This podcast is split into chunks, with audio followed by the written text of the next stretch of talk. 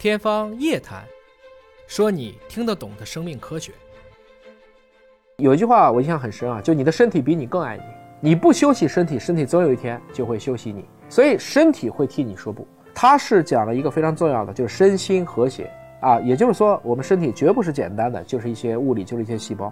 它跟我们的意识之间是有一个彼此之间的呼应和关联的。那么它是用了非常多的一些可以让我们共鸣的一些病例，把它联合在一起。解释了我们的心理压力，包括情绪，包括我们生理健康一些关系，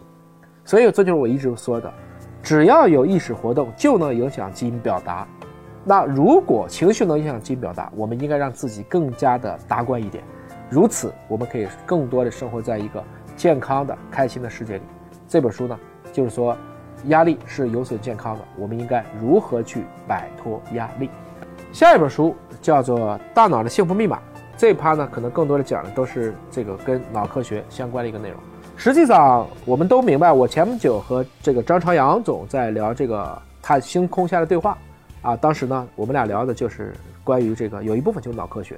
我我们反复在讨论一个概念，就是所谓的神经可塑性，或者叫自我导向型神经可塑性。什么意思呢？就是说每一个人的思维模型、思维结构、正向的这种这种神经元的连接可以不断的强化。那就可以让你变得有力，变得坚强，变得达观。所以这本书实际上是告诉你，我们的大脑本身也是要锻炼的。你不要觉得思维模型可以今天听了你马上就会了。实际上，我们在所谓知道一个现象的时候，到最后你能起而行之，这是就要经历一个过程。我们说知道做不到，